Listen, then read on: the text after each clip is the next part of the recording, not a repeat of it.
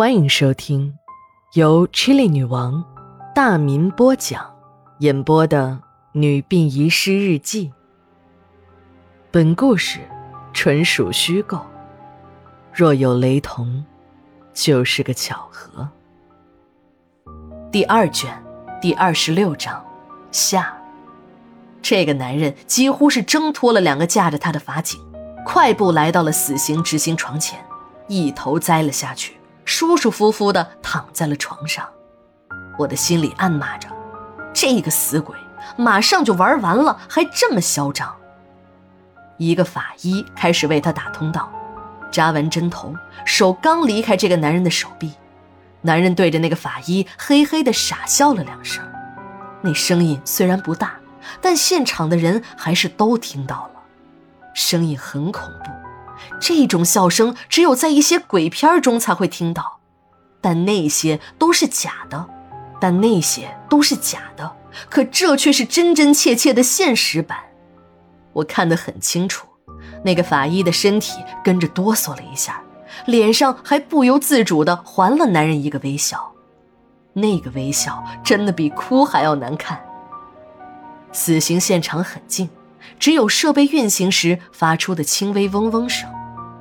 死刑的程序再一次启动了，有了上一次的经历，大家也都有了心理准备，知道这次死刑不是两分钟就可以结束的事儿。果然，五分钟过去了，男人的心跳和呼吸还没有消失，人们已经不再像刚才给可儿执行时那么的紧张，尽管还是有些不能理解，但都还是把眼神聚集在显示屏幕上。等待着受刑者死亡那一刻的到来。这个时候，实验楼的外面已经聚集了一群人，正在那里大声的吵闹着。看样子是有人要闯进实验室，但警察早已在楼门前拉起了警戒线，把几个要冲进来的人挡在了门外。后来我才知道，这几个人都是可儿的家属。原本这次死刑的执行是不公开进行的。犯人的家属根本不知道执行的地点，也不知道这家属们哪儿来的神通，竟然打听到了可儿今天就在医学院的实验楼执行死刑，所以才来到了这里。家属们找到法院，想领取可儿的遗体，这个家属认为天经地义的要求被院方断然拒绝，他们说，只能在合适的时候领取骨灰。家属领取遗体不合乎规定。可儿的爸爸读过中专，也算是个文化人。他想到了律师。当他来到了律师行，又一次令他大失所望。律师告诉他，现在类似这样的遗体处置权纠纷有不少。老百姓认为自己有权利处置自己亲人的遗体，法律呢也有明文规定，遗体的处置权主要是家属。但最终对死刑犯捐献遗体后的司法解释却是，遗体可以交给家属，就是这一个可以，而不是应当，就有人玩起了语言文字游戏。既然法律规定只是可以，那就是司法机关还有说不可以的权利。就这样，一个个捐献完器官的死刑犯家属领到的就只有亲人的骨灰了。当可儿的爸爸失望地走出了律师行。一个老上访户拦住了他。你和律师的话呀，我都听到了。他们都骂我是神经病，还要把我关进精神病院。我的事儿啊，跟你一样。我儿子就是捐完遗体后不让收尸，直接领的骨。我上访几年了，这事我门清。我告诉你真相吧，听说我儿子让他们大卸八块。把有用的器官都拿去用了，没有用的再扔进炉子里一烧，人都掏空了，剩下一堆烂骨头，他们敢让谁看呀？老人的话还没说完，几个穿白大褂的医生从一辆面包车上冲了下来，来到了老人的面前，架起这个老人，塞进了面包车，一溜烟儿的消失了。可儿的爸爸呆立在那里，回想着刚才那个老人的话。联想起自己的女儿会不会也被大卸八块、掏心挖肝，也只剩下一堆烂骨头，之后往火化炉里一扔，再弄点骨灰装个盒子给你。鬼才知道那个盒子里到底是个啥。想到这里，可儿的爸爸蹲在地上，抱着脑袋，也顾不得进出的人群，嚎啕大哭。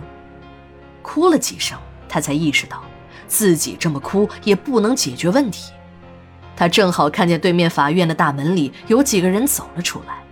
他天天往法院跑，这几个人他都已经认识了，是刑庭的一个法官和执行局的法警。钻进了两辆警车，可儿的爸爸打上了一辆出租车，一路追踪而来。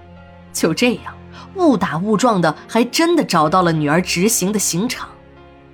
其实，这里面也许有一点误会。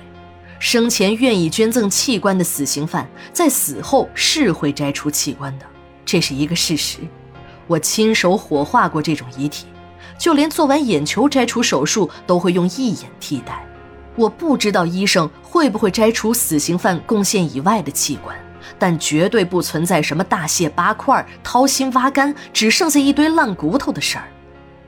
老王在殡仪馆工作了一辈子，这样的事情见多了。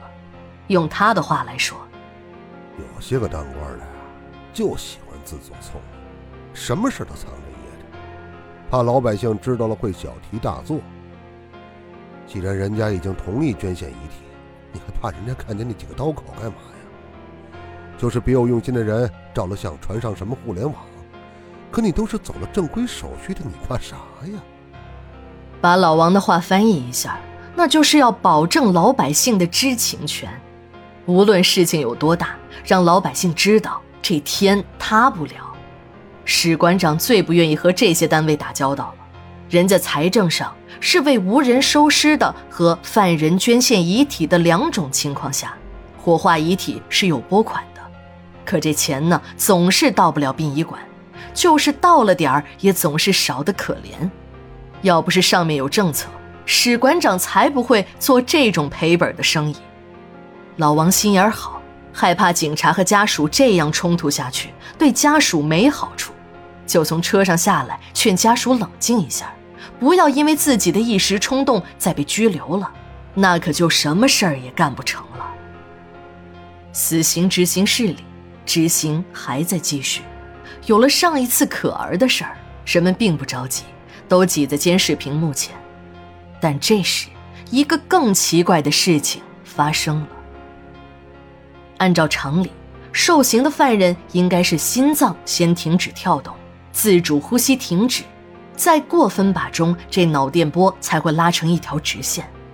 可是这个男人却是脑电波先消失了，心跳和呼吸依然存在，尽管很微弱，但这足以证明，这个大脑已经死亡的死刑犯还存在着自主的呼吸和心跳。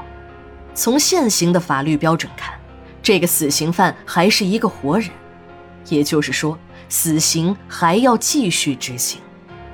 作为一个懂得医学知识的法医，我一直认为，人的身体除了外形上的差别外，内在的组织结构都一样，并没有什么本质的分别。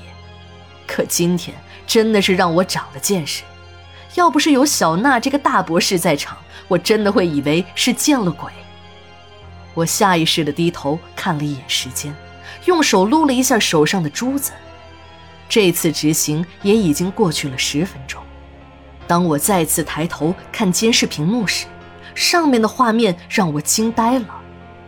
可儿的身影悬空出现在死刑执行床的上空，一只手拉住了这个男人的手，两个身影飘荡而起。与此同时，这个死刑犯的心脏停止了跳动，生命体征消失了。另一间手术室内，一个正在为可儿摘除器官的主刀医生。突然猝死。九月十六日，日记连载，明天继续。